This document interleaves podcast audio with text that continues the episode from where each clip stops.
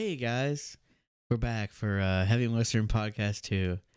Uh, as you can see, we've changed a little bit. We've gone for the uh, the Rogan setup here now, the Rogaine setup, and um, how you guys? Did you like our? We'd like to know in the comments if you thought we were good at knowing Star Wars things, and I think a lot of our predictions were really good, and a lot of the stuff we said kind of came true this week. Yeah, and and if and if you think it was bad, leave two comments There you go. and share it and say, "Wow, these guys don't know what the, they're talking about." If you like it, share it with your mom. If you didn't, share it with somebody you don't like. If you didn't like it, don't say a damn thing. yeah. So, spoiler alert: if you haven't seen the latest, which is episode five of The Mandalorian, mm-hmm. right? Yeah. Okay. Three, two, one. All right. If you're still here, you deserve it. So, how about Thrawn? Oh yeah, Oh my gosh. Yeah, dude. That's uh, I think uh, that's opened up a whole new Rebels can of worms that we might be Oh. seeing. dude. Can I just say, I have uh, it's the first time I've ever screamed. I'm gonna be honest with you. I screamed out loud when Ahsoka like leaned in and said that. I screamed when we saw Boba. I. Um, I've actually been screaming a lot this season. it's been a, it's been a good ski- season for that. Mm-hmm. Yeah. So, do you have any predictions about uh, the next three episodes? What I don't know. I keep so I, I keep seeing stuff that Ahsoka's they're talking about giving her a spin off series. So like Mm. I feel like one good episode with her was like solid. We might not see her again until next season or something. yeah. Um, I think, and we you and I have talked about this a little bit, but I think, uh, I think the drop that little baby spoiler alert, Grogu, uh, was trained at the Jedi Academy on Coruscant and smuggled out by somebody. I think the best candidate for that, if they tell us who it is, is Mace Windu, Oh yeah. because I think Order sixty six was not looking for him because he was dead. Yeah. Gives him the opportunity to sneak back in, save baby Grogu.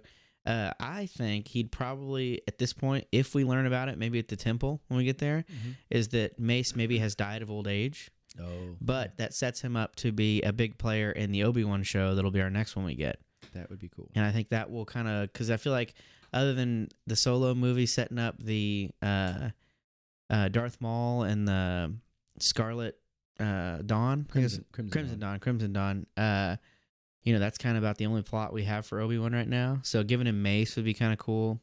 Yeah. Uh, That would add some nice complexity. Mhm. And I think you'd said before, you know, falling down forever and getting your hand cut off Yeah. is like actually the only way in Star Wars to not die. Yeah, that happens to you. If, if you get cut in half, appendage gets cut off, and thrown into a hole, you do live. no matter what. Yeah. Yeah. So I'm excited. Me too. So All right, so what are we talking about today? well, I want uh, I think you think uh, country and hip hop they're Mhm. big uh, in, you know, I I think two of the most popular genres definitely in America. And I think hip hop is technically by numbers the biggest, you know, most popular Yeah. genre in the world. I think America does technically, like, if you were in another country, you still look to America for its music as far as leading the world Mhm. too. Yeah. So I was really happy. Uh, I've got my uh, diesel. Uh, learned this learned this trick in Switzerland, and uh, so I got my my Coke Zero because I'm watching my waistline. Can you hear that? Can you hear that, John? Listen to that gain sizzle. and uh, you know, so you got a little, and then, you, then we got some some Budweiser. Did you even show him who's on it? Oh, so, well, that's coming. That's coming. That's coming. So Dang. no, I'm not normally a Budweiser guy. However, we've got the Nelly Budweiser. Hell yeah, So you know, we got uh, St. Louis. country grammar. What are, What are they? Uh, what are they calling it now? I'm the Lou. I'm from the loo. The loo. Oh, I didn't Yeah. know that. Which, if you're in England, that's the bathroom. So Yeah, I keep thinking about. Maybe England named St. Louis the Lou. Oh, just kidding. Dinks. All right, so Maybe Michael, we continue there now that you got your cordon bleu Oh. beverage ready. I'm just gonna say half half uh like cola, half beer. It's like- It's really good. Thanks for letting me borrow your Chewy mug, by the way. Uh-huh. What you drinking, Tanner? I have Miller Lite. It's the one that Brad. I told him it was missing, but it wasn't. I kept it and played dumb when he asked where it was. Oh, that. Oh, okay. Ooh. Will you blame me? For Did you see my face too? I was like, I don't know, Brad. I haven't seen it. I don't know. What kind was it? Oh, Miller Lite. What? I would have definitely known that was yours. What are you drinking, John? Got some uh, eggnog with Southern Comfort. Oh, nice. I um. Wait so- till you hear who these are.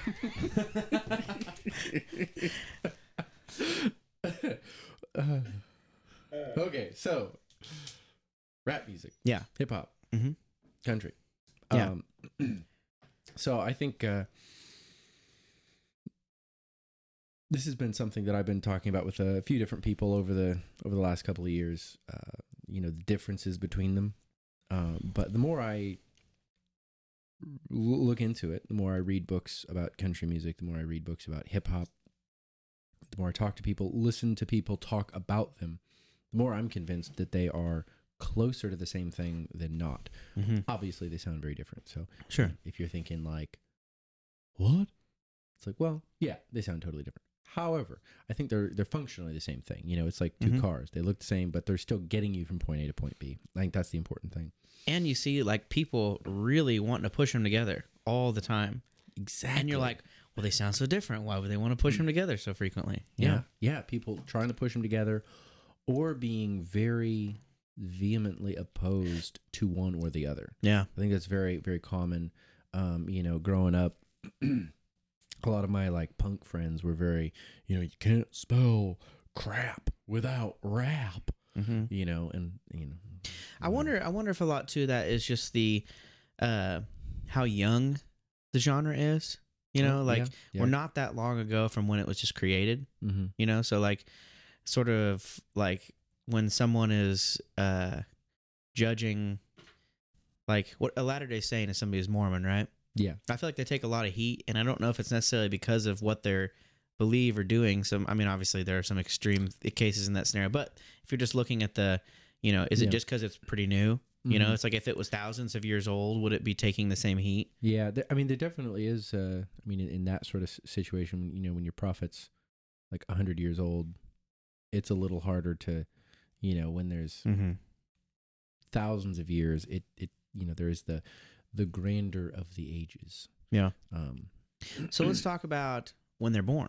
Maybe that's a good place to start. Maybe we can Yeah. uh, deduce a little more. So, to my knowledge, the invention, or okay, I won't say the invention, but uh, country music was just folk and just your songs Mm-hmm. until it was marketed for the Carter family Mm-hmm. and uh, uh, Jimmy Roger, right? Yeah, I mean, uh, he was kind of the first, uh, as far as I know, the the first kind of pre. He was made up to be a, Yeah, you know, Mhm. he and he's before he predates the- the what- Carter family a little bit. Even Um, I don't think it's by I'm not- much, but I'm not sure about that, but I think he'd already cut some records by the Mhm. time they come down. So, um, and A- and then AP Carter was just running around, like those were all just songs he was taking from people, right? yeah.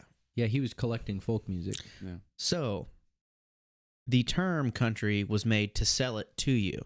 Right. So I think that is an important thing to take into account too. When people are really pridefully with their shield of country music, like my Mhm. thing is real, my thing is better. Keep in mind the thing you're using as your shield was still just invented to get you to buy it, Yeah. and that's Wh- kind of a Yeah, which doesn't make it not your thing. true. or my thing. But I think we do need to be clear on where that term came from, why it why it became what it was, where it came from. I think that's why you get the so much uh, feeling of uh, honesty and legitimacy when like Willie Nelson's like, if it's good music, that's what it is. Yeah. That's because now the genre, which is the part that's the capitalism that's selling it to you, has uh has uh man How about that was so strong I lost my train of thought. Um, smell the honesty from yeah. over here. no, I'm gonna die. You know that uh, that's that's true. Yeah. You know, it's like, and so anything genre wise has really been made just to kind of pinpoint to you. You know, but sorry. I'm- John's doing some pinpoint over there. So, um, John, are you uh, fact checking over there? I, Can you get on It's- it's- Snopes? Can you? I want you to look up the date of the first weekend the Carter family came down to record from the mountains, because on those first recordings, uh, you have which you have the infamous story of Mother Maybelle coming down for the first time and her being a huge part of the one of the founding mothers of Mhm. fingerstyle guitar Yeah. and that she did not realize in a lot of those recordings that they were uh, which a lot of times she's associated more I feel like with the auto harp but she's a really killer guitar player Mhm. and that she had figured out how to play those multiple parts at one time right Yeah. so that's like where you get a lot of the uh, the rhythm the harmony and the melody thing going on in the guitar like basically Mhm. what becomes Chet Atkins yeah. and Lenny Brown and those guys like as they like take it to a steroid omega form Yeah. uh, and uh, so, but yeah, so day one of those recordings, the whole family is on the recordings. Mhm. Day two, dad is not on the recordings because their Model T had a flat tire on it. Yes, he's he's fixing Yeah. the car. Which do you? I think I learned that from that uh, uh that cool country documentary about like uh photography. Best Oh, yeah. documentary ever. Oh, it is. It literally is the best country life, documentary. like life changing. yeah, and it's like Yeah. it says like like a history of on film or something, country a history on film or something. But Yeah, it's uh there's some conflicting dates here, but Just a uh, year the- yeah, around general consensus is uh August first, nineteen twenty seven.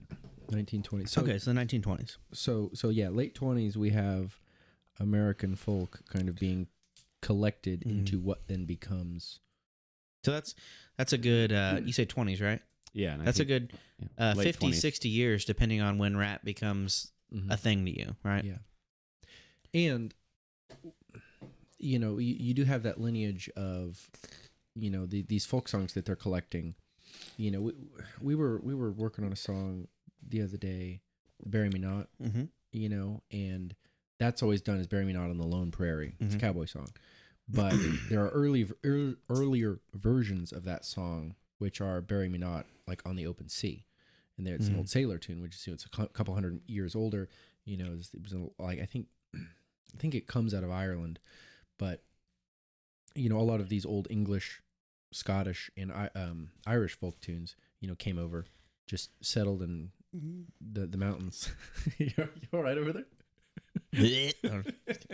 and uh, they settled in the in the mountains, and then they just kind of started simmering, y- Mhm. you know, Yeah. and, and the people, you know, who were playing them started to play a little faster, and you know, maybe Mhm. you learn this new guitar style and start started talking a little different, you know, 'cause it- Mhm. and um, you know, so there's like. It, it depends, you know. If you say country music starts in 1927, let's just say, as What? if you were going to do that. Yeah, well, the, uh, I'm looking at Jimmie Rodgers stuff, Oh. and the all the Carter family stuff said August first and second in Bristol, Tennessee. Uh, August first and second, 1927. Okay. Uh, it says Jimmie Rodgers was there August third and the fourth, 1927. Oh my gosh, That's what. Okay, so I thought What? it was like that was like literally born that week. wow. It was like the yeah, it's pretty crazy. what a, what a week. hmm Yeah. So, so then, were, were you? One more thing. Okay. It lasted from 2 p.m. to 4:20. Whoa. Okay, continue.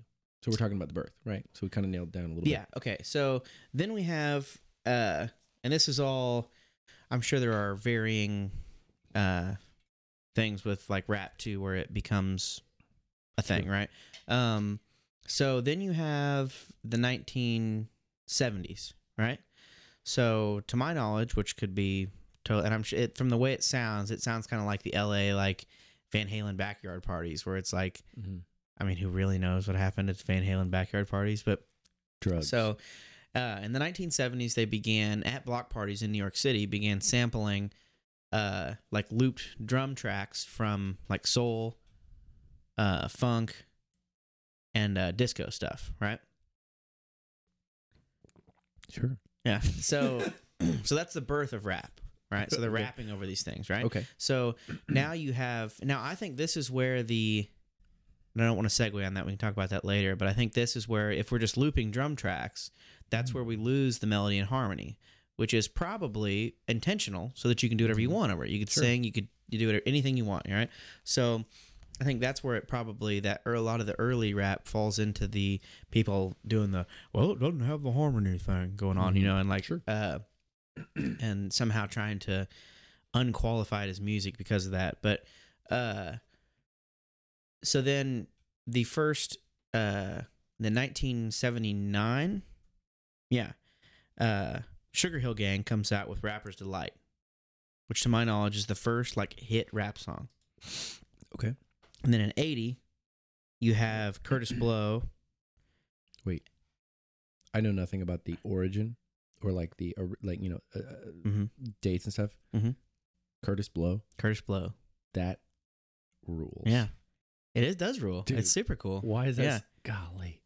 And it's like, I mean, that's pretty obvious where that probably reference Yeah. comes from. I mean, the, Dude. the Curtis Loew thing. Uh, uh, so yeah, so you got about like depending on, I'm sure culturally there in those cities, like you, it was probably your thing. But that's Mhm. when you were like, that was probably under. I mean, there's been many. There was much more underground rap after that, but like that was like brand new. Yeah. You know, that was being in on like that was like being in on thrash in L.A. You know, like back before it was even anybody else knew what it was or something. You know. Um. So yeah. So, but I was I was thinking that is interestingly similar to. So we have now sampled uh percussion, right? So this is a um, a live performance that is not being played by a band, which reminds me of, and I could be hazy on this as well, but as far as I know, uh, what was that? As far as I know, uh, the like original reggae, Mm-hmm.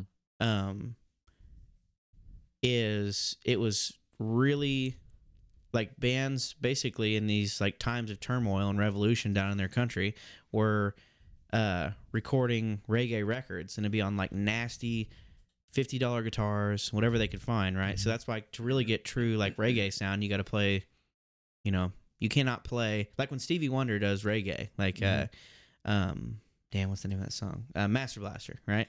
Like it's like recorded with nice things and it's kind of like Wait, he has a song called Master Blaster.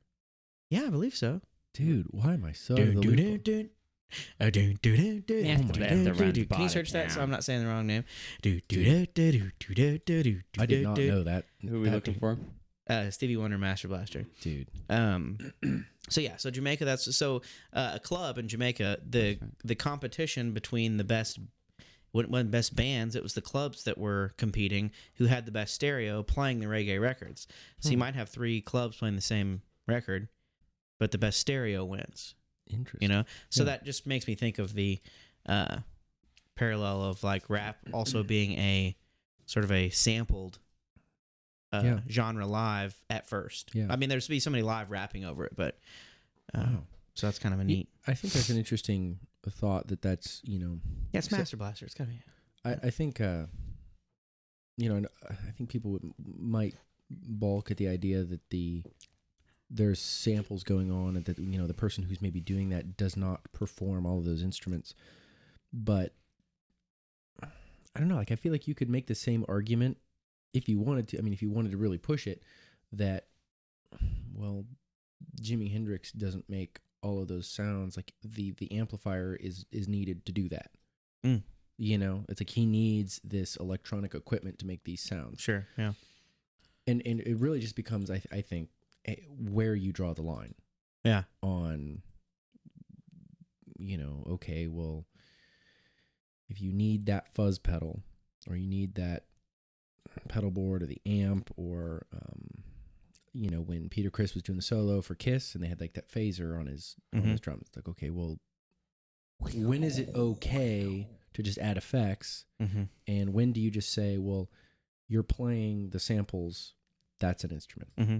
you know Well, somebody said to me once because I was like, I was like, well, I don't like to have things like pedals get in my way as to whether or not I can play. Like, I want to be able to like, or like Mhm. special devices or stuff. It's like, well, what if you forgot your guitar? You wouldn't be able to play either. And like, I guess that is a valid point. it's like, ooh yeah.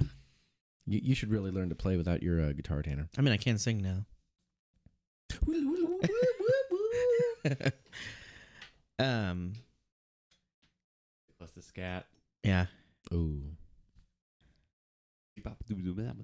There was uh there was something that you touched on. Go back. Go back. Where were we at? go back There was something before we got into that. There was something I wanted to say about what you were saying. Uh. Oh Okay, man. while you're thinking about that Mhm. we're on the subject of scat you know paul hamilton So he Mhm. played with the Texas Bob Wills, right? And the Texas Playboys.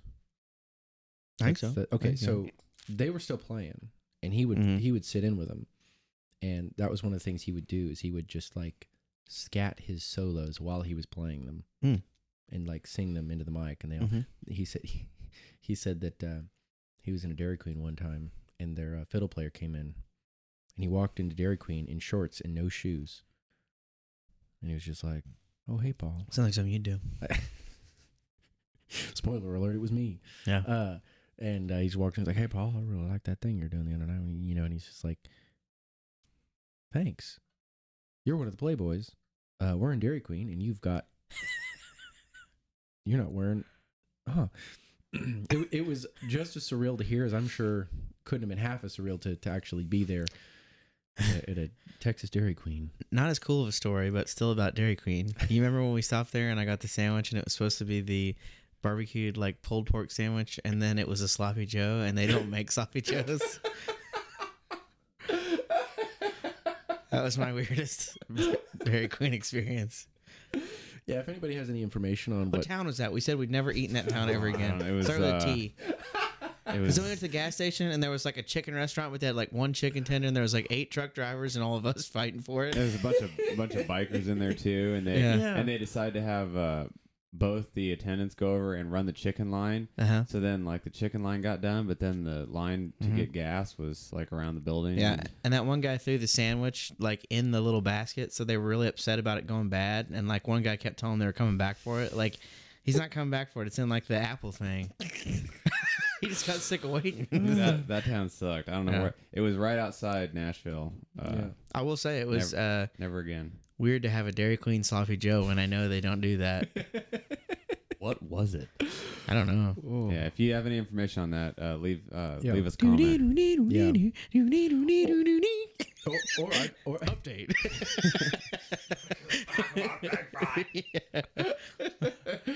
I would also be interested, and this is not to contradict you, but you know, we're talking about 1927 as being a real pivotal year for country music, 1979, 1980 for rap music.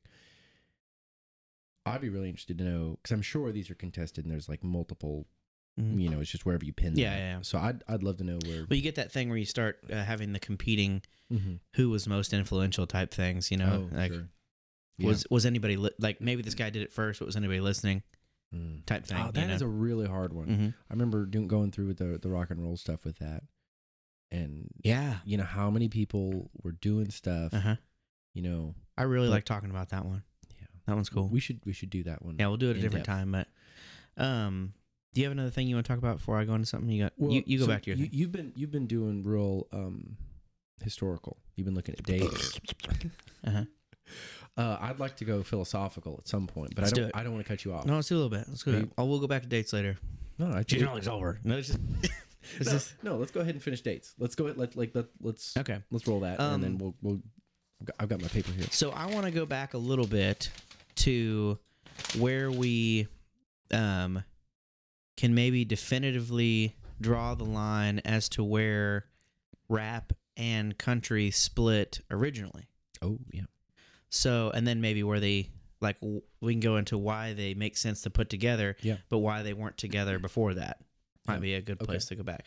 So, uh, when was the end of the Civil War? Sixty-eight. Or. Golly, That sounds right. I should know this. You should. Ding, ding, ding, ding, ding. I was homeschooled. You That's know, right. so sorry, John, you know the end of the Civil War? Um,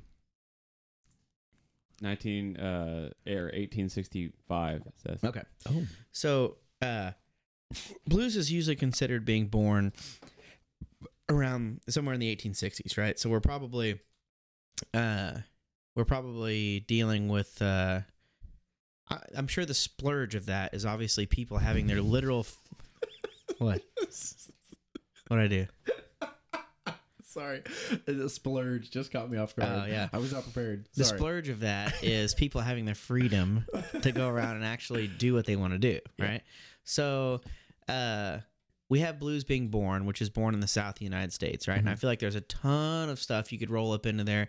I'd say it's mainly the music coming uh, from the the slaves, Mhm. but I'm sure a lot of it is also like Irish folk kind of trickles in there. You have the instruments, you have the banjo coming in, you got the guitar coming in, Oh yeah. uh, which I believe is, well, actually, you know, aside from drums and uh, like a flute type instrument, Mhm. a stringed guitar like instrument is the oldest um, historical instrument we have. A there's a hieroglyph in Egypt that is dates back to super far ago, which is kind of cool that the It- guitar like has a Nice. Wait, Is there like an amp with it, and people like going like? yeah. With the UFO is like bringing it down. Uh, it's hooked up to a UFO, and they're like, uh, so, um, yeah. So we get that all that born in the South of the United States, right? So blues is born, and I would argue that since, like, the really important classical music, like we're talking the the founding fathers of classical, Mhm. like like written classical music, like Mozart, Beethoven, Bach, those guys. Blues is the biggest thing to hit the planet musically since then uh, as far as changing things, influence, importance, and you know, just being a new thing. You know, it's like a lot of people are following those rules forever. Mhm. You know, um, or just building off of them. Right. So we got blues comes in. So blues is like the uh, grandpa. Right. Are you okay? Sorry. Why do you keep making those faces at me? I'm really trying to not just like burp, Oh, and it's not working. I'm sorry. just do it. Just burp. It's yeah. Okay. Uh, sorry. Go ahead. so um blues is the father of you know uh The grandfather. the grandfather of jazz Mhm. funk stuff like that right uh so and rock and roll obviously Oh, right yeah. So um you have the irish folk stuff is really what trickled into the carter family and jimmie rodgers stuff Yeah. first right and they Mhm. were literally going and taking those things like that was exactly what they were pulling from Yeah. it was like family folk songs, probably predominantly Irish lyrics, Mhm. right?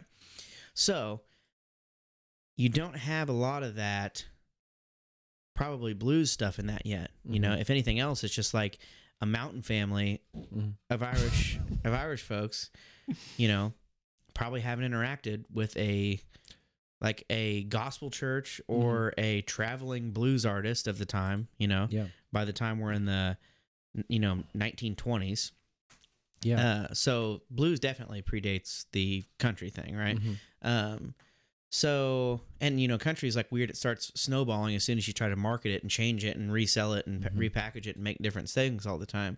Um, so blues, you get the the kids of that, right? So you get uh, um, funk, jazz, uh, obviously way later rock and roll. Um, but you get the um, then you have things like rap start sans- sampling. You know, gospel over here is like, uh, obviously it's got the church part of it, but it's like you know that definitely, um, like gospel is I would probably argue is maybe 50-50 blues and sorry soul is 50-50 blues and gospel Okay. you know, like with the instrumentation, then with the vocals, Mhm. right? Uh, so when you have rap sampling those, you know, they got there's rap is sampling disco, soul, funk. That is like the kids of blues, Okay. right? So it's sort of the grandkids, I guess you'd say, of blues, right? Okay. So then you've got in the 50s, I would say, like rock and roll really takes hold, right? So that's about 20, 30 years before rap, I spilled. So rock and roll may be the youngest child of uh, blues, Okay. right? So it's the it's the uh, the the youngest kid in the family, right? Uh, okay, hang on, let me get back here. I'm gonna pour myself another Yeah. drink. Um, Zero calories. Sorry, I can't help you. I wasn't paying attention. I've been No, looking it's okay. I'm looking just- at I'm pictures just- of tour I'm, buses. ju- I'm just thinking when they collide, like for the first Yeah. time. So Bill Haley in the Comets, I believe, is. Uh, I, I've heard that Yeah. credited before as was Well, and obviously, once you get to the '60s, all the folk artists and all the blues artists are like slamming together. I mean, that's like you know we've got that's the explosion of that. Is- That's, I'm sure it's happening in the 50s. Can you look up Bill Haley in the Comets? The uh, rock around the clock. Yeah. What you drinking there, Tanner? Oh, I got a little bit of Miller High Life. This was also donated by a friend of mine who thought they didn't leave it at my house. Thank you, Mr. Elza Goodlow. Um, I, so I've heard that one say that that is the first song that has all of the elements Mm. of like rock and roll, rhythm and blues, And what was country. it in particular you're looking for? The rock around the clock is that the? Oh, rocker. Is that okay? Or am I getting my artists mixed up here? No, that's uh. Oh yeah, that sounds right. So and and again, maybe not. I'm not you know trying to make a case for he is the definitive artist that. This is just a, a moment in history when th- these things really coalesced into a cohesive one thing. Yeah. And this is what what year did this come out? 1954. Yeah. So so 54 and then but so you had then said at some point then so these are all rhythm and blues Well- country they're kind of the same thing. Yeah, and that's like you know once we hit the '60s and then held it in the '70s, Mm-hmm. that's when it's like you know we got stuff like Crosby, Stills, Nash and Young. We got Bob Dylan's like picking up an electric guitar. Mhm. You know, it's like so. uh I feel like musically, like theory wise, and I won't go too far into it, but what we're looking at when we go back to the blues artists, the the guitar guys, uh, a lot of times it starts with open tunings, right? So what happens is when you're using a slide and open tunings, every chord becomes major, right? So they're following their ear. So you got a lot of uneducated uh, musicians at the time, and I say Mhm. uneducated as in they're just they're just following what they know, right? Mhm. Not as in like, but there wasn't a lot of educated musicians at the time either. Yeah. Um, Well, and this is part of how that classical theory of somebody who would have composed on the classical tradition. yes, yes, You know, being schooled in this and Uh-huh. then continuing that versus and you just hear it, you know. It's like, yeah. And you got the what's it, is it Stephen Foster who wrote like "Road Town Mary Ring That Dong. Ding Dong," right? So he's writing basically pop hits in the 1800s, right? Oh, so wow. like yeah, so a lot of these people are probably hearing that as well. So uh, you know, you're you're basically like you know us. Mhm. Whatever our level of music theory knowledge is, we write with what we're familiar with and what we've heard, Mm-hmm. right? It's like you have a lot of people who write a lot of great songs and know nothing about what they're playing, and that's totally fine and it's awesome, Mhm. And and really cool and good, and it is not better or worse than anything else. well, and that's how we learn language in general. yeah, Like absolutely. That's how we initially learn our first language. Yeah. So that's how we we learn. So Yeah. So uh you've got there's a lot of um I shouldn't say a lot, but we oh, oh I remember the thing I was gonna say earlier. The idea of a song being finished. ooh. So collecting those songs really, to me, uh, is the point where we learn how to record. Mhm. Okay. You know, it's like uh, all those family songs, right?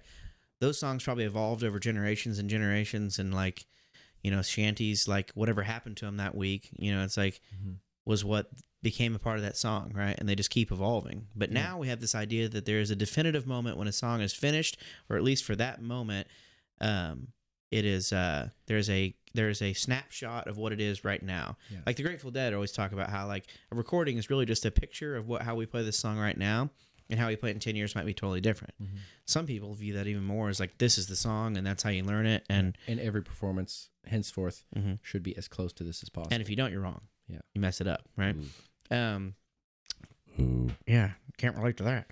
Uh, messing up, I can't. can't re- remember lyrics to uh so yeah so you got the uh the early guitar players and originally you know they're just singing over one chord so when you get those ideas of like bad to the bone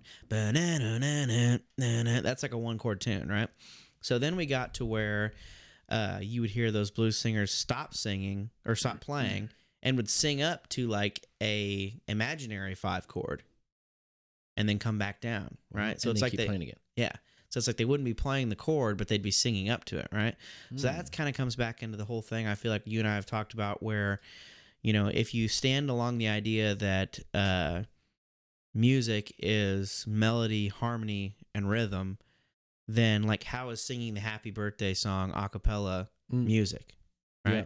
So it's like, you know, they started singing these uh, over these harmonies that were like in their head, but they weren't playing them yet, right? So then you finally get Mm. to like what you think of as like our our twelve bar blues uh, form, right? Mm. And the idea of that is it's a 12 it's a 12 measure uh, repeating uh, chord progression that is nine times out of ten exactly the same with slight variations and and uh, um, you know um, improvising and coming up with the new lyrics every time right? This we're also talking you know when this was invented we're still talking pre-recording Mhm. time you know? Uh so now that gets us to semi-modern blues right? 1900 stuff. Okay. so now we're singing over uh still solo guitar like the robert johnson stuff. There's really Yeah. good robert johnson like intro to robert johnson documentary on netflix right now if you don't know anything about him. And he is not the first blues artist to have claimed to sold his soul to the devil but he is the one who gets all the credit so he would be an example of somebody who like Was Really? that was that part of his deal with the devil? Was that he wants all the credit for being the first one yeah to probably his soul? gene simmons showed up and wrote him a contract up and said you get all the rights for it uh Thanks, Gene. Yeah, and uh, so yeah, so um, you know, he is he to me he is one of the first g- really good marketing blues vocalists, and uh, the the there are I think now three or four known photographs of him. We've actually found two in the past couple years, Nice. one or two. I can't remember if there was. Um, Yeah, I feel like we found there was like two more that came out this year. yeah, yeah, Yeah. super mysterious and like I, I found one on your kitchen counter that- when John cleaned it off the other day. I got about thirty bucks for that one. Um, he uh, so his his uh, I think there are it's either thirteen or twenty six studio recordings of Robert Johnson, and I believe they were all done in the same day. Wow. And the legend has it as he comes into the studio, they set up a microphone for him in the corner. He just faced the microphone for a few hours, cut them all, didn't look at anybody, and left. And the most common um, accepted uh, way for his death was that he was murdered by one of the. There's actually a really good documentary that just interviews all of his girlfriends that are still alive, and they're like all in their 90s. Whoa. And he had a girlfriend in every town. Whoa. And the the deal was that they think he probably ended up getting caught. Oh. Husband shot him, or something like that. Nobody really knows how he died. But um, so then we get over to the if you look at the guitar theory wise for sort of folk based stuff, right? Okay. And you have a little more standard uh, one four five e, a little more classical derivative. You know, Okay. a little more straightforward, like diatonic to the major scale. Um, maybe a secondary dominant here and there. Ding ding ding, five of five. Ding ding ding ding. Uh, But- very similar where we have this idea where we have a the same musical backdrop for the lyrics that fit your life Mm. right so it's Ooh. like that's why we have all those irish songs that have different lyrics you know my melody you know silver haired daddy of mine is something else to somebody else Yeah. And so i think that's another good compelling argument that Mhm. those those genres are similar at birth Oh. um I don't know if you just wanted to set up the perfect segue, i did but you did. are you telling me i'm getting a segue for christmas no. I've wanted one of them ever since it came out. Since I saw that chimpanzee riding that one YouTube video. Oh, man. You're gonna be uh. All right, lay it on me, big dog. All right. Well. Uh, well, Sorry, you going by log now, big log?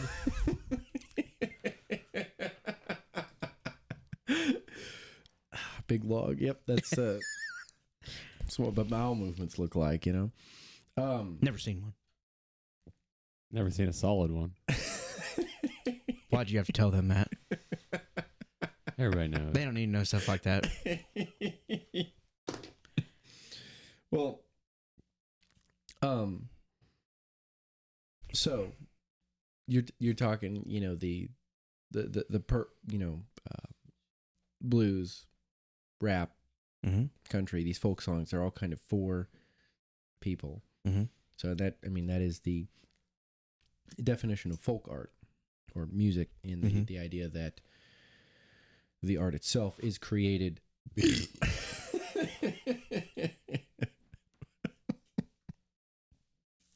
this is real highbrow stuff you know Mhm. uh it's it's created for a group of people to service them in some way Sure. you know to that that's That's first one I said. Splooge. you said splurge We'll censor that later. okay. No, we won. what are you doing? okay. Um, but for real. Mm-hmm. Uh, so I mean, the, the definition just of folk art, you know, is is that it's the you know, the people, the music of the people, the uh, art of the people. So, you know, when you're talking about populations, Mhm. you know, the Irish moving in, the Yeah. English coming in, you know, um, populations of freed slaves, Mhm. Kind of trying to figure something out, you know. So we're talking in the United States right now? yeah, well, I mean, I mean, it would be anywhere, Okay, you know. gotcha. But, um, I mean, I'll tell you if you want to hear some really wild stuff. There's like Turkish folk, which is as close as they could figure it what Homer would have been singing Whoa. because he, you know, um, the Greek, you know, it's not not. Uh, so Homer would have actually like lived in Turkey. Okay. Which when is- he was doing Y- stuff? Okay. Yeah, so he was not Huh. like mainland Greece. He was um Oh man, my great great professor. If Odysseus was here to see you now. Oh, he would just slaughter me. Uh is it okay, look up the is it the Ionian coast, I believe, or the Doric? Ionian. Mode Oh. one of the major scale. Oh, hey. Boom. Whoa, we We're, got pi- we're piecing together No. Da Vinci's Code here, boys. Now, what is it about this this mode coast that you? Okay, so did you type in Ionian? Is it bringing up Turkey? Um. No. Okay. Well, I I, can s- I, I don't know. It's Yeah, you, you're Uh, Okay. is this Well- a That's Greece. is this a map? Oh, I like this. I like maps. Okay. Well, anyway, so uh, the the Greek speaking worlds were you know they had a little bit all around the Mediterranean, but they were in Greece, which is why actually I don't know if you know this. That's actually why it's called Greece, because Greeks were there. What? Whoa. Yeah. Right. But anyway, uh, but they were also in Turkey. Update. Doo dee doo. Whoa. They're also in Turkey. Now, again, that whole coast. So when they went, when the uh, Spartans went and fought in the Trojans, Mhm. the Trojans were in Turkey. They're Greek speaking peoples in Turkey. Mhm. Uh, Homer would have been in. Is that Turkey. where? Is that where Troy is? Yes. T- Turkey. Yeah. And that's where Heinrich Schliemann went and eventually found all, what, nine of them. When he went in with his aviators and dynamited every country up. Just blew all of Troy up. Yeah. Found it, married a Turkish gal, dressed her up in all of the gold, and said, "I'm taking this now." It was like, it was like the villain Indiana Jones needed to stop. there I was mean- no Indiana Jones. Yeah, there's no Indiana Jones, and I think they only recently returned all of that gold back to Turkey. Oh my god. Anyway, I'm sorry, that was the worst rabbit trail ever. Anyway, um, so It's a good the one. Iliad would have been sung, right? They would have been Okay. a song, so they would have just it would have been a folk song basically. Even chapter three, Chapter two, chapter two. the catalog of ships. Well, so actually, the catalog of ships is a really interesting point. John had seven tractors. He also had a buzzsaw in the garage. Three cabinets that they made for me. Okay. but okay, but seriously, that's it's a really interesting point for folk art because the catalog of ships is if you you know if you've read the the Iliad, it's it's the list of all the people from Greece who outfitted ships Uh-huh. and how many men they brought. Uh-huh. So if you're from that city, you can go, you know, oh my gosh, that that's where I'm from. We we brought three ships. Yeah. You know, that was we kicked ass.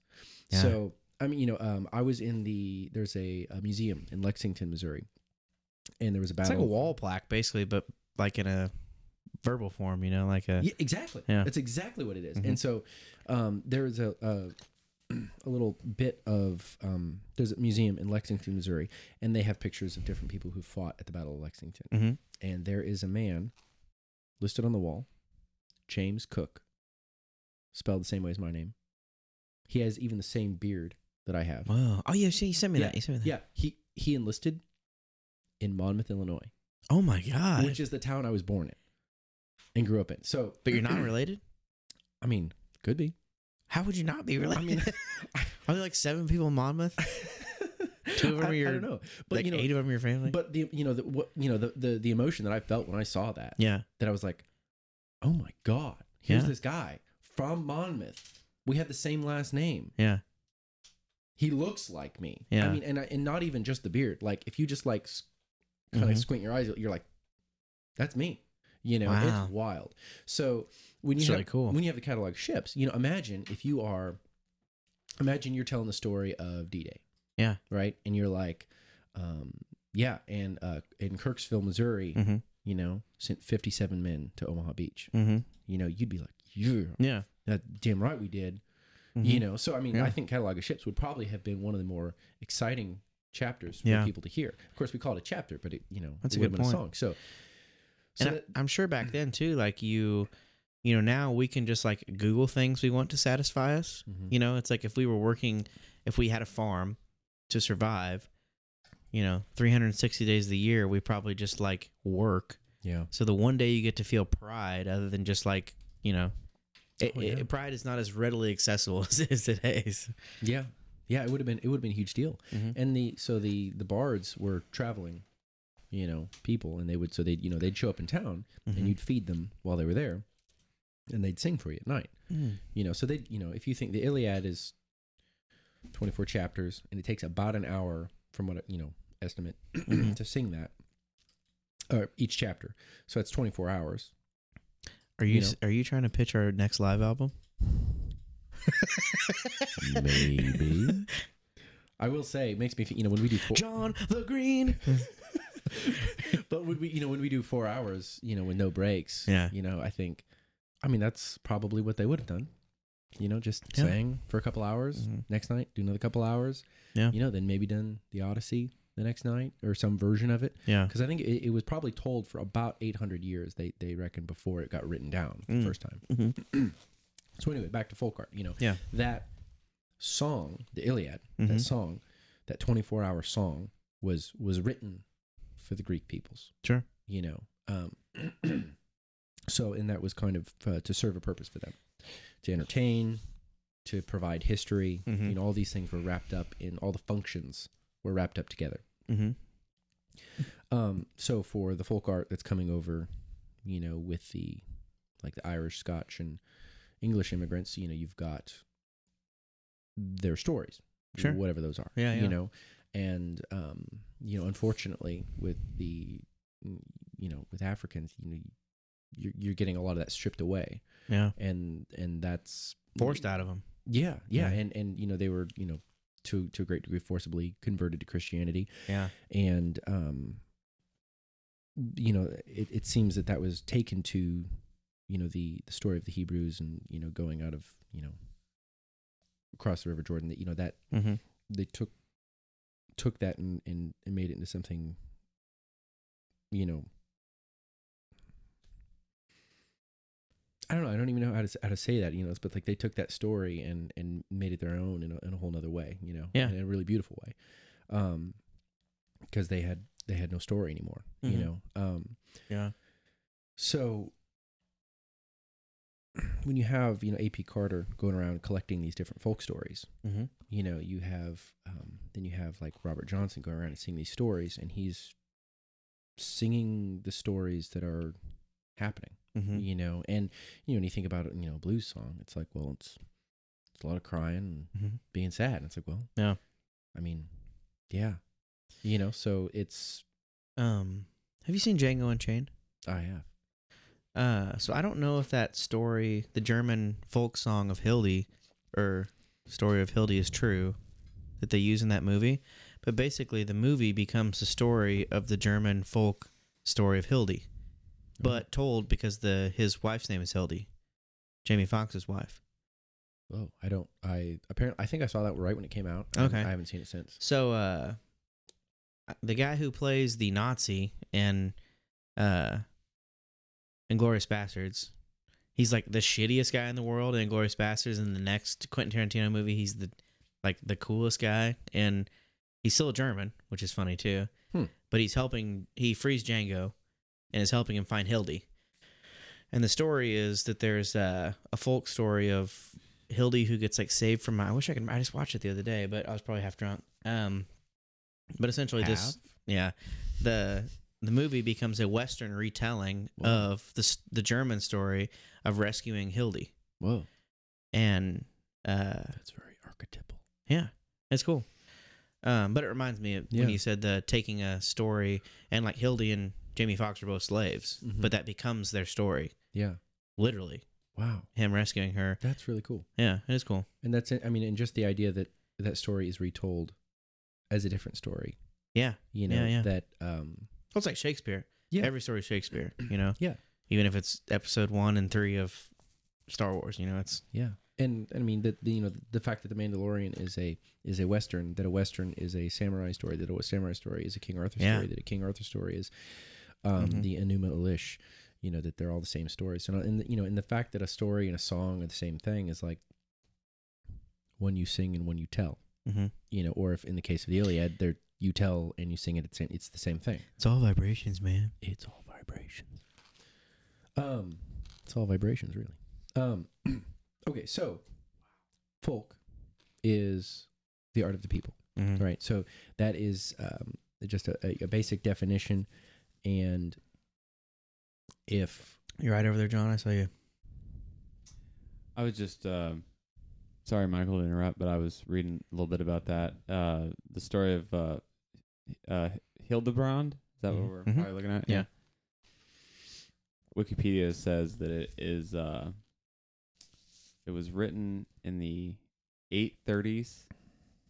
Wow. Two spare leaves. 830 AD. Uh, I believe so. Yeah. On two spare leaves of the outside of a religious codex in the monastery of Fulda. They just found it. It was like written on a piece of scrap paper. Whoa. jeez, Yeah. That's cool. Okay. Carry on, Michael. wow, to drop ball Leaves too, right? Yeah. That's cool.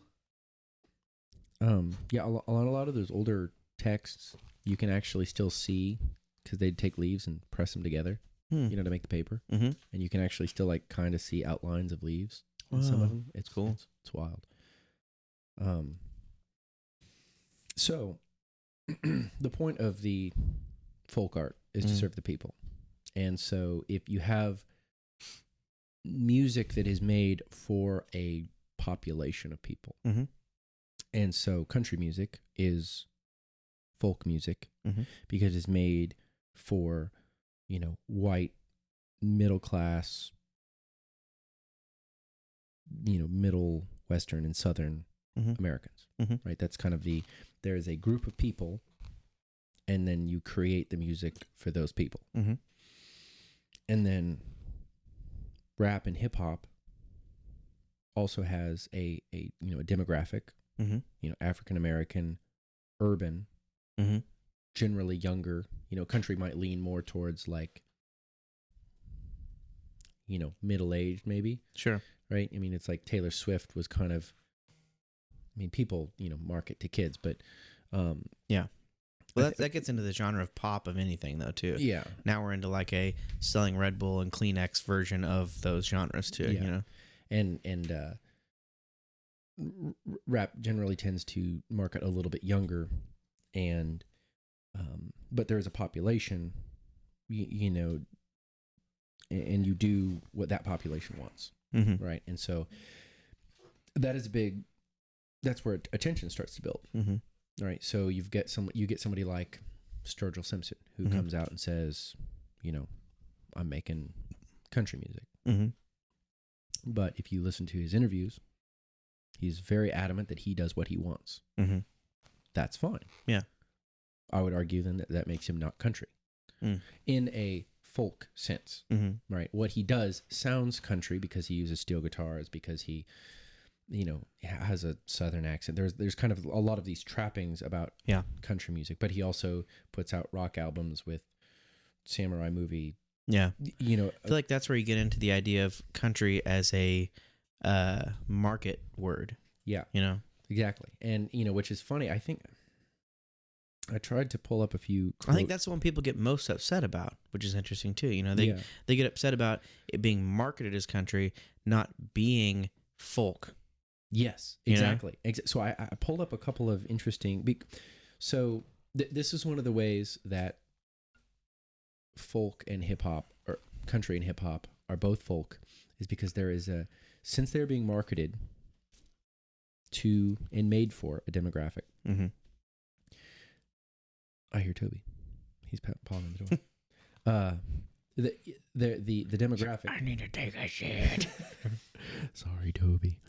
Um, that demographic has in, has is is invested in the in the, the music Mhm. because that reflects on who they are, Sure. right? Yeah. So so if you are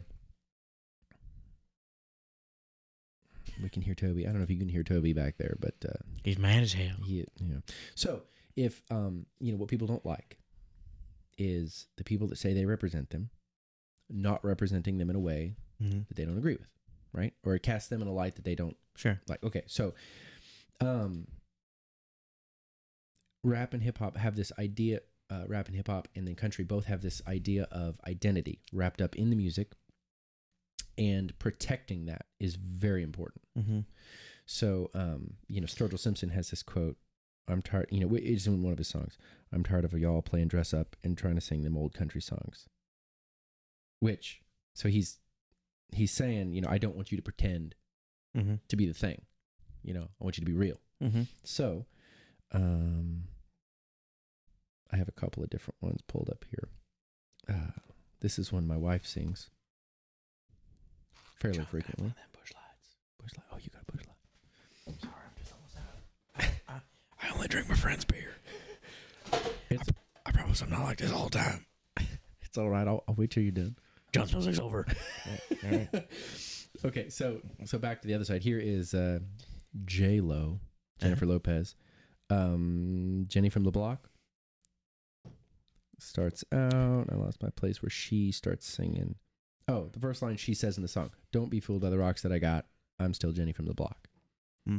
Right. So she's she's admitting right up front that she is wearing more jewelry than most of her Mhm. fans can afford. Mm-hmm.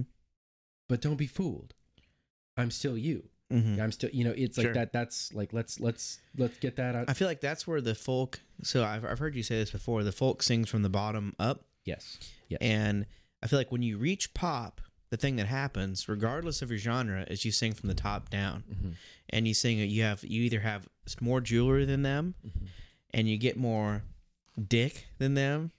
Whoa. Yeah, and Whoa. uh, you have better trucks. Mm-hmm. You got more land.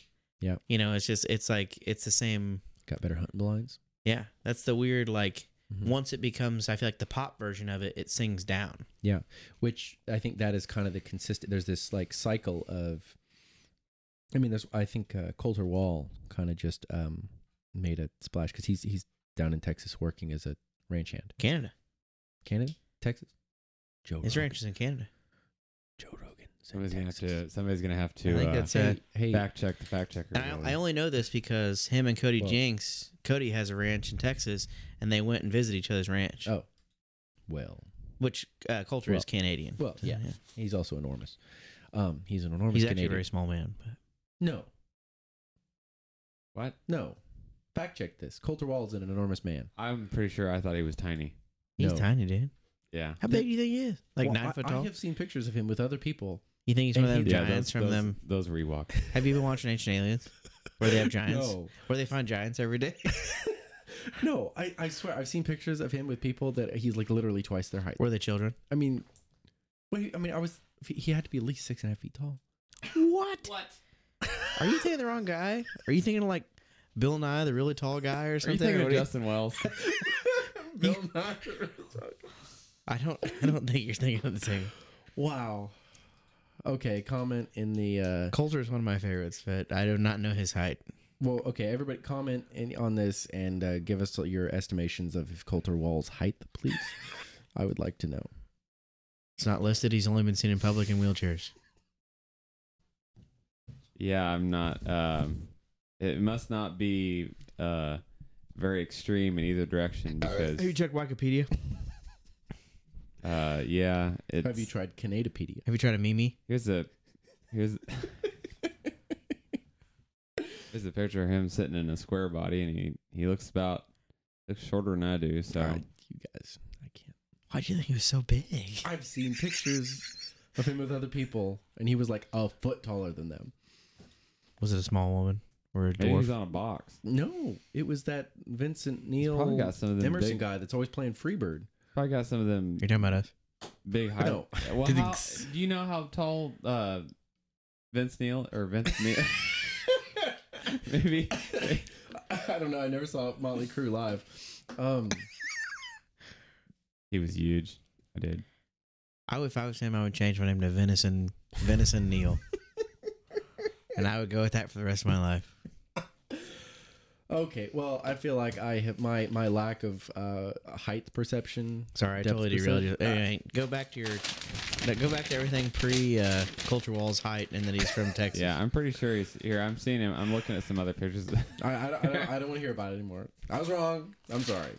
he was probably in the stand-up wheelchair in that picture. He's got one of those where it makes him look real tall. oh wait, here. Hold, hold on. You know where where This one, I I found it here. where the ranch is, how tall he is, are actually not important to the point Uh, I was even trying to make.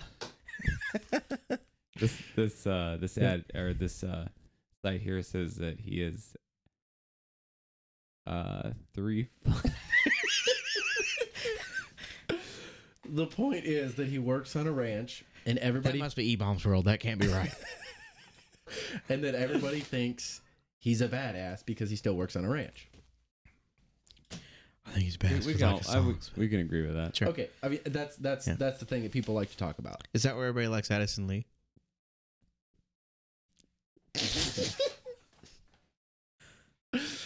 Could be. He sells cattle. You know? Yeah. So Okay.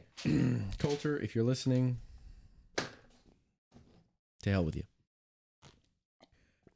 I'll standardize your height.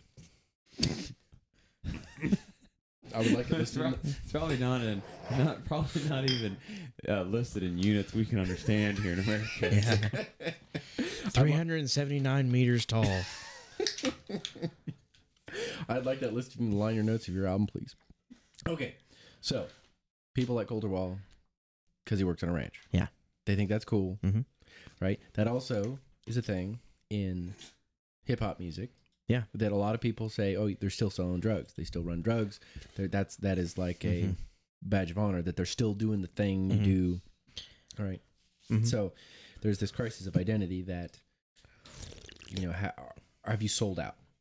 Right. Yeah, the sellout thing. Yeah, it's a big one. yeah. So So everybody. um, I, I I found a couple of tunes, and I don't I don't really actively listen to Aaron Lewis, but he had one where I thought the line really uh, encapsulated this because it was it was written really well as far as a him trying to draw the line about what is country, what is not, which Mhm. you know, I mean, is really ironic for the singer of Staind.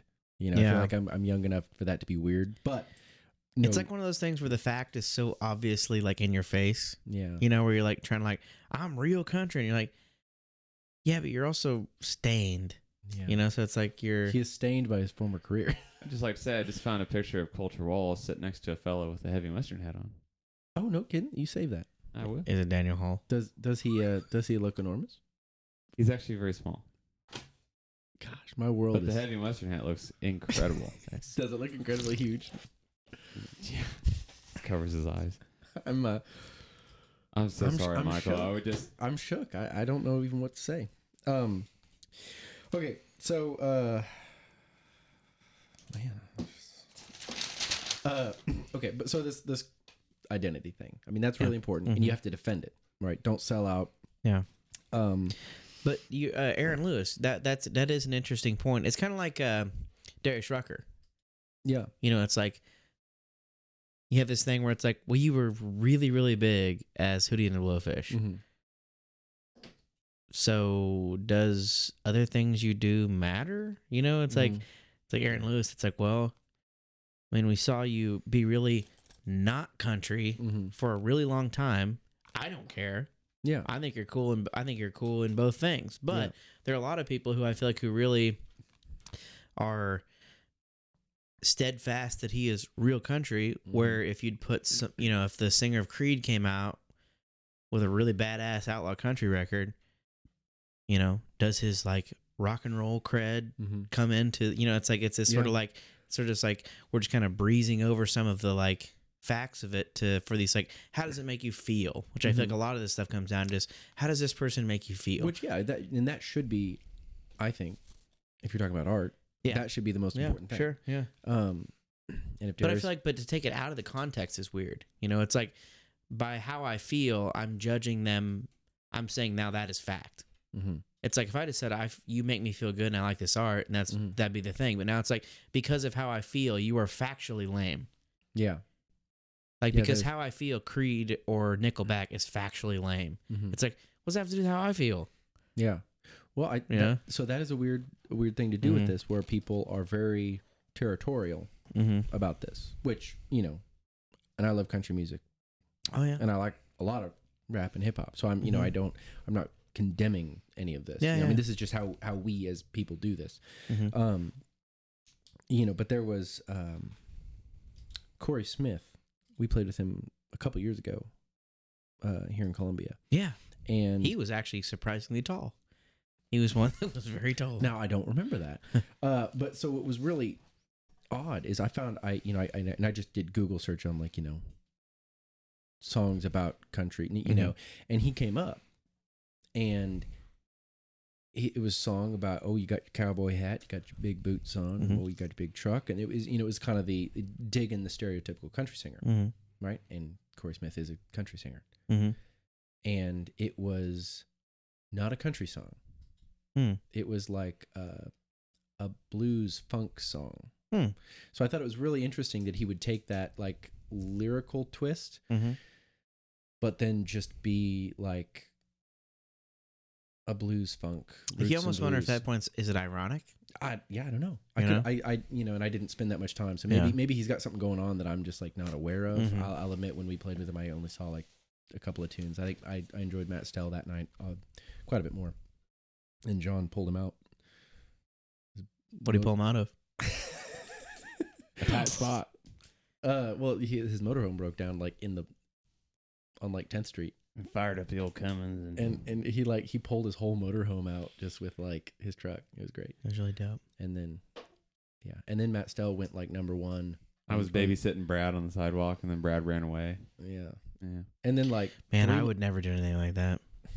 And then like three months later, Matt Stell went like number one on the country charts. And I heard the guy say, "Yeah, and that was Matt Stell." I'm like, "Oh my god!" You probably got a better motorhome. He's probably he's got a better motor. That's Anyway, how rules. So I want to go back to all right. So that's like full cart, and there's this identity crisis going on. Mhm. But if we go back to like Sturgill Simpson, Mhm. okay, he's not. He's creating from top down, like you would Mhm. said. You know, he's top down. I'm doing what I want to do, Mhm. and if you like it, cool. If not, get the hell out. Right? Yeah, it's not it's not for uh the people. Yeah, you know? and that's fine. Mhm. But when when that's what you do, then what you do, if what you do is country, it it it's almost by accident sure when, that yeah. when that happens. So there are you know two ways you can look at this. Um, the the ancient Greeks used the term uh, techne to describe art or work, and art is in like craftsmanship. Mhm. Um, so they would, you know, the blacksmiths, the carpenters, um, the, and the, the poets Mhm. and the sculptors. They were Mhm. all considered the same. You know, we consider sculptors and carpenters to be completely different fields. Sure. In their minds, it was all the same. Hmm. And so, if you you know you're a blacksmith and you work for your money, you're a poet, you work for your money, you just kind of you know do your thing, Mm-hmm. and that was just how they saw it. There was no no delineation. At some point, um, and I, Andrew Ford has a great book um, on this, uh, the origin of criticism. If anybody was Mhm. interested, um, really fascinating stuff that we we'd gone over in, in grad school. Um, but the sorry, Sure. Just thinking about that time when I was like actually thinking about this stuff too, and I tried to tell Conrad like at Nash Vegas, and he looked at me like I was insane, and I'm like, "Well, I was insane for trying to tell you Yeah. right now, while there's a band playing." Yeah. Anyway, um, so eventually they started to make it the the different delineation between craft and and craft that represents life, Hmm. poetry, song, sculpture, that sort of thing. So art. Yeah, exactly. Okay, so then they called that metatechne. And so I feel like that's where, you know, the you start to get this split between Mhm. the two. But you so really, for my sake, techne is basically uh art and design that is functional Yes. and metatechne is unfunctional. yes. Okay. I mean, yeah. I mean, on a real basic. Yeah, yeah. So you've got you know contractors and builders on one side and poets on the other. Yeah, and okay. then so but you have different functions for art, right? And that's I think Mhm. really important to remember when you think of um, you know somebody might say uh, you know that that's a bad song, Mm-hmm. right? And so well you've got different functions for songs, right? Mhm. Happy birthday. Nobody sings that to entertain themselves.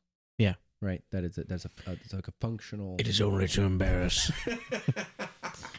yes, exactly. Um, so you have didactic songs, there's ABCs, Uh-huh. right? The, the teachable songs, Sure, yeah, right? yeah. So that you know, uh, you sing ABC. Twinkle Twinkle Little Star and ABC, same song. Boom. Whoa, Sit on that one, dude. that's that's even a bigger revelation than Colter Wall, than uh, than Colter Tall. Um, He's no longer Colter Small. he's no longer Colter Tall now; he's Colter Small. mm-hmm. Gosh, I'm so sorry. man, I just like Just riffing over here. Sorry, dude. like I'm actually like really questioning like how on earth did I believe he was so huge? anyway, uh, so you have teachable songs, didactic, right? Mhm. Uh, ABCs. Um, if you grew up in church, there's a song to learn all the books of the Bible. Um, there are religious songs, right, which Yeah. are you know for religious purposes. Um, you have the Greek liturgical chants. You have Little What- buddy. what do you guys sound like? We got we got a They're a making eyes at each other. we got we got a guy that drives by the uh, anything we could do to not let Michael finish the story. we got a guy that drives by the house here every night on a moped without a muffler on it. I'm guessing 49cc, so it didn't have to have It's a license or a helmet. But Yeah, Are you sure it's that big? I And- mean I've seen him in the daylight when he's coming back home. it's it's below freezing right now, and He hauls he's riding ass. a moped, so Yeah. I don't think he has a license. Yeah, yeah. Well, I'd be uh, I'd be going pretty fast too if it was this cold. One of these When I was nights, I'm going to on the soft tail of my coveralls, and I'm just going to tag him all the way to wherever he's going. Head down to the steak and shake.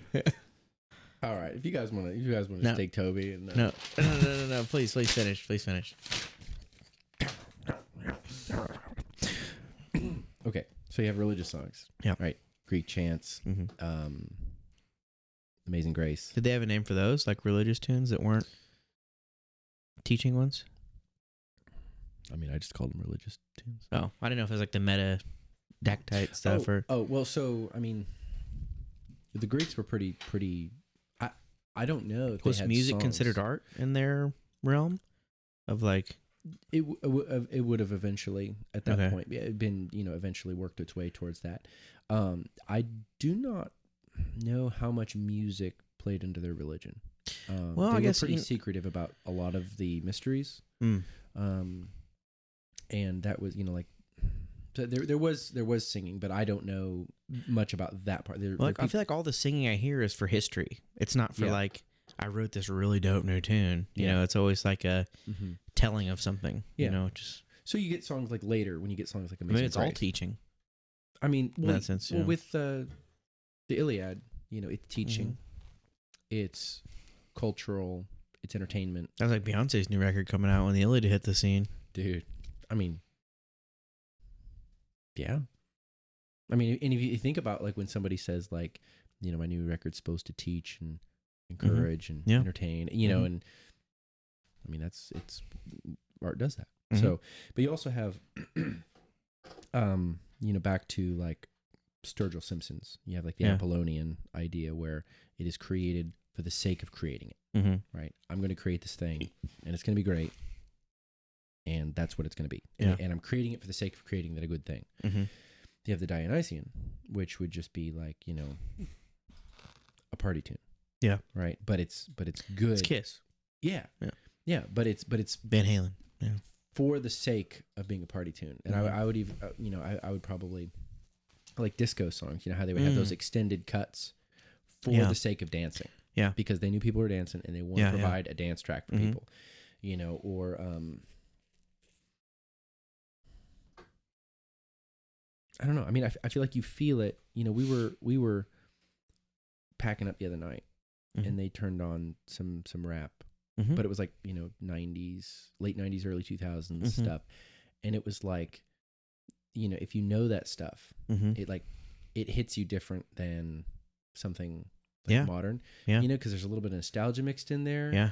and when you're like kind of drunk and it's Mhm. 1.30 Yeah. and there's not many other people in the bar at this point like you know that kind of Yeah. party you know where Yeah. you're just like i don't care i'm taking my shirt off Yeah. you know and in the, in the dionysian festivals in greece like people would die like they would party for like a week straight Oh my god. and they would drink so much and like people would just be torn apart like they would just go crazy you know so like so when people say like you know really partying, going hard it's like they they'd go for it You heard the Dionysus? well, yeah.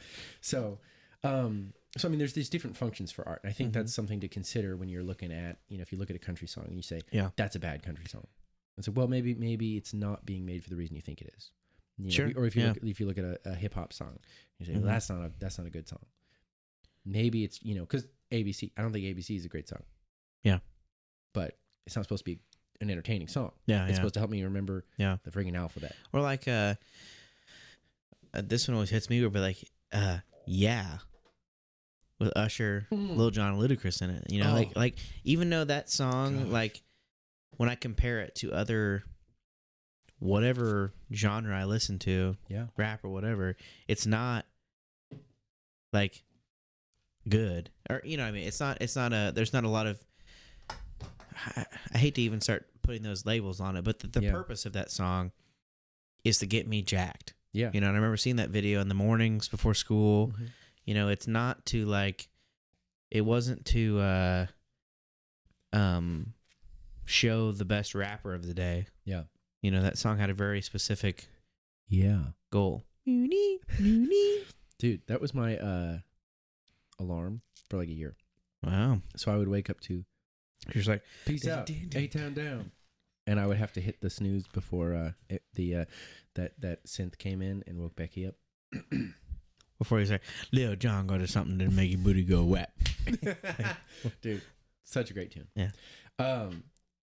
So yeah, but it's not it's not supposed to be a a, Yeah. a classic piece of art. It's Yeah. supposed to get people excited and dance and drunk and Yeah, yeah, yeah. hopefully bang at the end of the night. Mhm. You know, and it's Yeah. like that's a, you know, and that, and that might make, you know, some people feel uncomfortable. But I think like ZZ Top talks about that. Yeah. that they're like we're trying to get people laid. Yeah. You know, Yeah, that's yeah. part of the the Dionysian. That's why in the videos they say we're not the ones getting laid. People in the videos are. Yeah, they Yeah. also won't cut those g- gall-darn beards. Yeah. But uh so there's a reaction to this too. So you you get that like you get this bottom up country music, Mm-hmm. right? And what happens is the population changes. Mm. And that's where you get, start to get this rub of you know i remember seeing sturgill simpson talk about garth brooks Mhm. worst thing that ever happened to country music you know and that's when i knew that like sturgill was going somewhere different that i wasn't going to be able to follow totally Mm-hmm. and you know if you listen to anybody who's born in the 80s or 90s they love garth brooks Yeah. right he's great you know i love a lot of his tunes Mhm. he's weird as all get out but you know what that's okay that's not what i need him for He literally never doesn't cry. when he's talking. so, but like, it's, it's like, okay, I love Garth Brooks. Yeah. Sturgill liked the country from like the 70s. Mhm. So, Charlie too. so Oh, he sees Garth Brooks as a betrayal of that Sure. because the identity from the 70s was was betrayed. Mm-hmm. So if you listen to then you grew up with Garth Brooks. Cool. You like Garth Brooks. Then like the stuff you hear in the 2000s is like, well, this isn't country. This isn't what I grew up on. Mm-hmm. It's like, yeah, no, it's not because it's it's for a people Mm-hmm. and there are new people now. The world's moved on. Yeah, there are. Yeah, ooh. ooh, you should write a song about that. Put it on our last record. Already dead. but there's uh, you know there's there's new people now, mm-hmm. and so you you know now there are people writing for them. Mm-hmm. You know, and that's a hard thing to to come to terms with. That you are now just a selection of the people being written for. You know, I don't want to bring this back to Star Wars. why would that be a problem? As I slurp from your Chewbacca mug. But uh, George Lucas, in an interview after Return of the Jedi came out, and a lot of the fans were upset from you know, uh, A New Hope and Empire Strikes Back that it had changed, right? You know, have the Ewok stuff. And he said because this Star Wars was not made for you. Your Star Wars was made for you and you were kids. And the premise of your Star Wars was good versus evil. And the premise of Return of the Jedi is that no matter how small you are, you can do great things. And that's what this Star Wars is for. And for these kids. Whoa. Yeah. Which I thought was really neat. Yeah. I did not know that. Mhm. That's really interesting. Mhm. Makes me feel a lot better about liking Phantom Menace so much. I love Phantom Menace. I don't, I don't know what I don't know what that one's about, but it's about NASCAR. and Odie space. Mandrell or I don't know. Oh. George is like, so been watching a lot of NASCAR. I mean, I You don't guys heard Dale Earnhardt? Hey, he's making a left turn. Mm-hmm. My favorite part. So, so you have the, uh, you know, the people then that are upset. Yeah. With that, that this has moved on. Yeah. You know, and it is a commercial enterprise. And so, Sturgill's is weird too because it's like he's he's someone who is like, like why people respect him and why he is cool is because he is just doing art for the sake of doing it. Like I think it's really cool that he did an anime Mhm. with an album to it. Oh yeah. Uh, but it's weird that he keeps like, that Toby? John, come here, let Toby in. It's weird that he keeps uh sort of kind of forcing it back into this like the the, the weird country thing. You know, it's like just be an artist. You know, it's Mhm. like just do a sculpture or paint on this building. You know, Yeah. it's like just uh Go mow lawns. yeah, in or the whatever shit. he was doing yeah, with the Bluegrass album. you Yeah, Which is yeah. a great album. I Yeah. loved it. but like uh you know why is uh you know i think it's cool that you didn't do i think you did a weird electronic album with Mhm. an anime but if you were you know you are not being country Yeah. by the standards of country so why is everybody else not being country by like a problem Mhm. you know it's like Yeah. why is it a problem for Well, and the the Grand Ole Opry like didn't allow drums yeah like the 40s. yeah Because that was not country. yeah hmm Because country didn't have drums. Mhm. They just had the bass, and so bringing in the drums was a Mhm. huge betrayal of that. And it's like, well, I'm a drummer, so I like drums. Yeah. But Yeah, think about think about this. That uh, if anybody you know knows the uh, Osborne Brothers song, uh, or their version of it, Rocky Top, that they were considered, they would have been like the Florida Georgia line hmm of their Dude. genre. oh Yeah. waylon and willie Yeah, the florida georgia line of their fucking thing you know well, yeah, I mean, it's it, the when when people talk about you know, well, back when it was, you know, I think right now people really are looking back to Waylon and Johnny Cash and that kind of like mm-hmm. 60s, 70s country. Which I mean, Johnny Cash is my all-time favorite musician. you Yeah. ever actually Ever. listen to a Glen Campbell song? Like, I mean, yeah, they're pretty glitzy.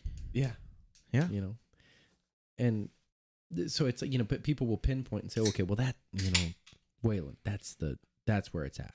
And it's like okay well I mean he wasn't oh wow are you okay John no, you know and it's like obviously he was doing stuff differently than what other people were doing back then. Yeah. but you know he wasn't Glen Campbell. Mm-hmm. but there were people that thought he wasn't country. Yeah. when he was doing it. Yeah. you know and then if you go well what did he like? You know it's That's a weird It just- fixation to me. Is the weird like, what is it about trying to shove this thing into the country hole? Like, why does it have to be this weird? Like, like okay, Sturgill wants to do a, uh, a album about the ocean Mhm. with a lot of delay and sparkly noises on it, and then he wants to do a. Uh, but why does it just he just keep coming back to this like? Well, you're not country. It's like. Motherfucker, who cares? It's like it don't matter. None of it matters. Yeah. It's like, why is this? Why are we? Why are we still so hooked up in this? Like, Mhm. well, I mean, you know? it's it's identity. You know, yeah, we're hooked in it because it's identity. You know, it that's that's part of like how we are identifying ourselves as a tribe.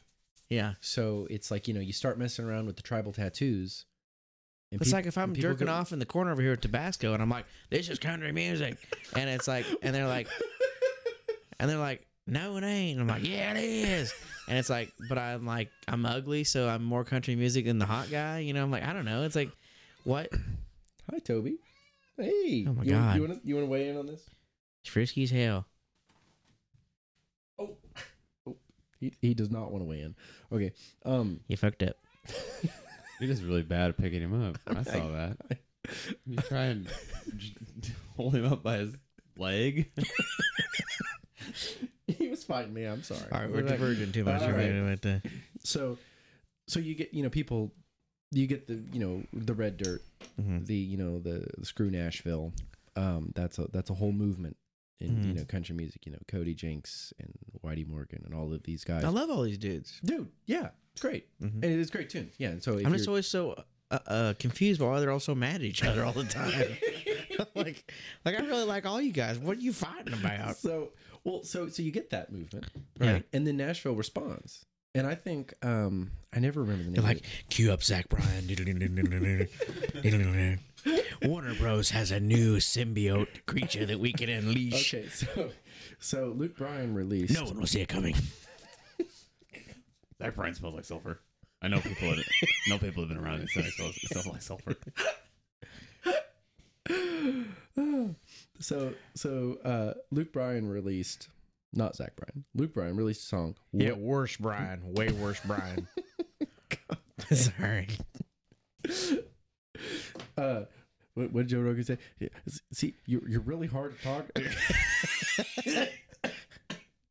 You're hard to talk to. You're coughing like that. You're shaking the camera around like it's gonna look like a Sorry. damn uh, tornado's going on or something while we're trying to do this one. Okay. Well, um, so Luke Bryan released what what makes you country, right? Uh-huh. And, it- and it's all about here's all these things that could make you country, right? I'm Not gonna be, I'm not gonna lie, I'm not a huge fan of the tune, but I, I thought it was really interesting as a uh, that he saw fit to, you know, comment comment back. You know, Sure. I, I know there was a big. Uh, uh, a big deal where you know somebody asked about him and he he made a, a very polite comment about you know I would love to meet Sturgill Simpson. I think you know what he's doing is really interesting. Yeah. You know, and, and Sturgill replied, I don't know any of his music. You know, it's like, oh, cool. Well, you know, and like I like Sturgill Simpson's music a lot more than Luke Bryan's, but it's Yeah. like you don't need to be an asshole. Yeah, why are you, You acting know? like that? Um, Florida Georgia Line also released a song "Can't Say I Ain't Country." Yeah. you know which John I I don't know. I'm sure you've probably never heard this song. Mm-mm. Actually, I don't think I have either, but because I feel like I would have remembered these lyrics. But I wake up and get me a gas station biscuit, head to town and wash it down with some Mountain Dew. Mm. I mean, if that ain't Uh, just yeah. That's I, not even me and John combined. Yeah. I know that's not diet Dew for you, but um, I'm not sure if we're actually like legally allowed to. if it said Hardee's I biscuit, mean, we then I can would- talk about it. I think we just. We just can't. Can't play the track. I don't believe so. Okay. Anyway, so there's that interesting rebuttal back to you know them saying, well, you know, they make music for people from the bottom up, saying, hey, Mhm. you know, we'll make what whatever you want, and then Sturgill says top down, no, and then they say yeah, and you know they're they're just they're having a conversation Yeah, on the airwaves, which is really great for everybody because everybody Yeah. sells records because of it, yeah, and it kind of makes you think like, wait, am I being duped? ooh, maybe, know? maybe they're in on it. Yeah, maybe. So so John, so one thing we talked about when so okay, you you had planted a seed way back about country and rap kind of coming together, Mhm. right? That's a Yeah. thing. Yeah. And we talked folk music is for people, Mm-hmm. specific groups of people. Mhm. But you mentioned I was homeschooled, so I didn't have any friends. Um, but you had friends. I've heard I've heard tell you had friends. A few. up. A few. So you went to bonfires, Yeah. right? And you did the thing where you might have been partaking underage and Yeah. there were gals and There's records of these things. Wow, I've women? heard tell I I've I've yet to meet a woman myself, but I meant Um, the. Okay. Yeah. Go ahead. but you, you said that in these backwoods bonfires where you're shooting guns and Oh yeah. drinking and doing all of the traditional stereotype typical redneck stuff Absolutely. that a lot of times you're just they'd, they'd be playing rap or hip hop. Uh, so yeah, uh, it was uh, at the time it was um, oh Justin Moore. Uh, he, had is, he, those is he a hip hop artist? no, but he had those two albums come out, and they were we listened to those. It really just depended on whose truck was down there that night and what Mhm. CD was in their truck. But yeah, there was a lot of um, there was sure. there was a there was a lot of there was a lot of rap going on too. Yeah. Uh, I wasn't you know a fan of it. There were pe- there there was a lot of people down there at the fires at the time that um they weren't a fan of it Yeah. either. But I mean, it was just you know it was uh, But a lot of people were. a lot of yeah absolutely. So yeah. I, I think that when you know, I remember you you saying that, and then thinking, you know, because I already had that question about like, why would you ever try to mix these two seemingly opposite Yeah. genres? And then you talking about, okay, well, we we listen to rap music, and I was like, oh yeah. well So if, if you're making music from the bottom down, Sure. bottom up, saying, you know, well, whatever you want, we'll make, mhm, right? Because that's what folk music does. mhm. is it says whatever you want, we'll make that for you. And if your demographic is drinking or on bonfires, Mhm. But also listening to rap music, Mhm. it's only a matter of time before you do both. Well, and that was where um, shortly after that, you know, we got a, a lot of folks got into the um, like the the actual country rap. Yeah. The Yeah. the hick hop. Yeah, absolutely. And that was, you know, that was an an interesting um, time where uh, what's his name, Colt Ford, you Yeah. know, came about, Yeah, and yeah, I yeah. and now, I is he the is he a large man or a small man?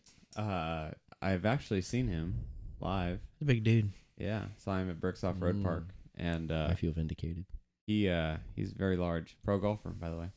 But he uh I never minded his music that I, I actually I guess I wouldn't I wouldn't probably just search up his music and listen to it on a day, but uh all these people that were like, "Oh, it's not country cuz it's he's rapping or something." Yeah. And I was like, "Well, but it's um I felt like it was very original, you know." Yeah, yeah. And, and he was, and he, and he was. It, it was, it was exactly what you're saying, Michael. He was, he was taking the, the rap or the hip hop elements, and uh, but he was just singing about stuff that we were doing.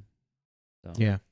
yeah, I've always felt that my early tastes, which have changed, and I've uh, listened to a lot of stuff and then found that I liked it, was all just for me personally on like what guitar was in it.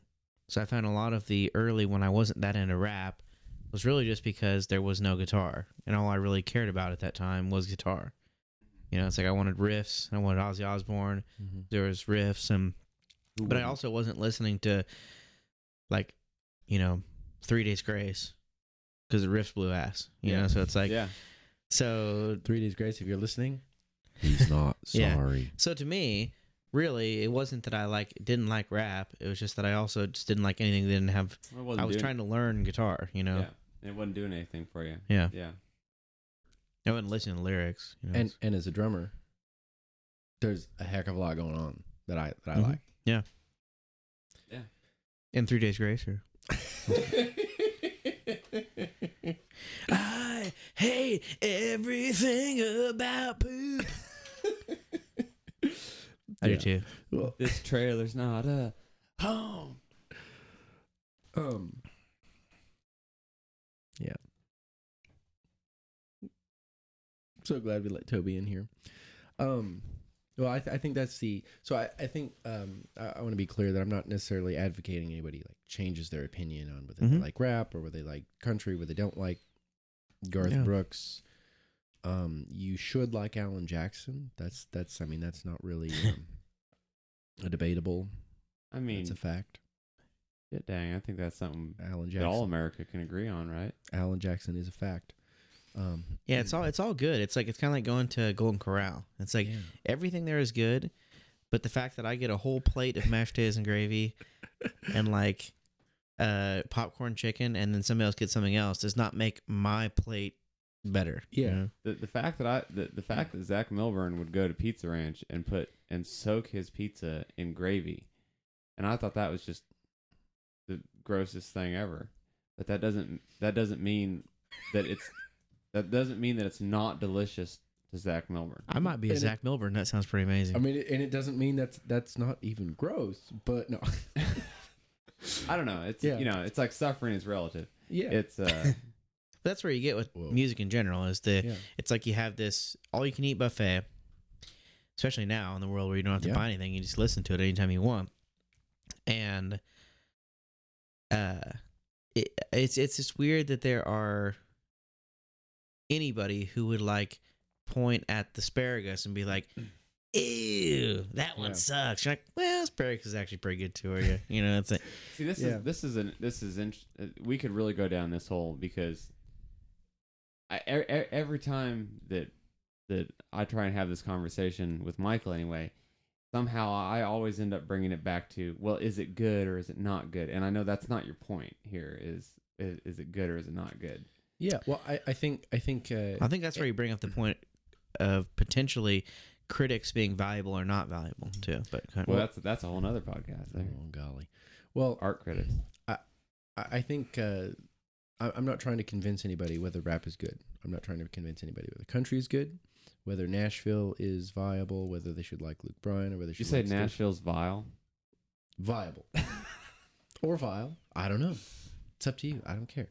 Um, what I, what I think I would challenge everybody to do is when they make a statement about something subjective like art, like folk art or artifice, techne, something like this. Artifice don't- Gordon. Artifice pile.